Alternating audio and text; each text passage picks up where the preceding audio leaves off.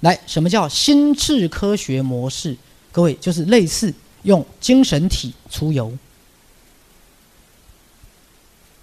类似用精神体去探访不同的宇宙，甚至在赛斯资料里面还提到另外一个概念，把意识送到那个地点，用当地的材料重新塑造一个新的肉体。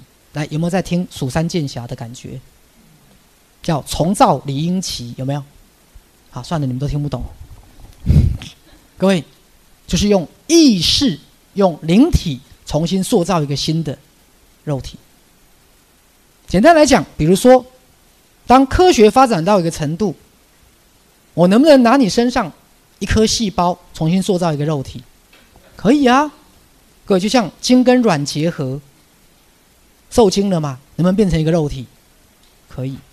是啊，当生物学在更进步，我可以抽你一根头发，用你头发里面的细胞的 DNA 重新创造一个新的肉体，可不可以？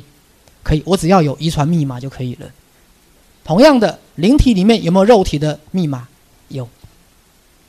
所以各位，我可以用灵体重新塑造一个新的肉体，但这个太复杂了，我们以后有机会再说。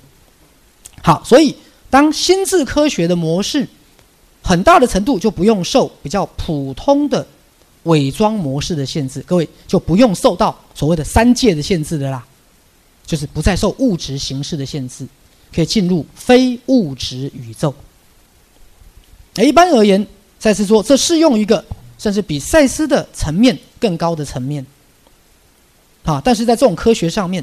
赛斯的层面比我们的层面进步多了，所以赛斯来探访地球是坐太空船来吗？不是，是精神体直接过来。某部分你根本就可以直接说赛斯是外星人，只是他不坐太空船，因为他的层面不需要太空船的，他根本用意念。各位，我们这个层面还要坐太空船，你们还要去飞机场，还要去海关，还要用护照，来有没有很复杂？有，你做梦的时候都不用经过海关，这样了解了没有？好，所以赛事的层面比较高。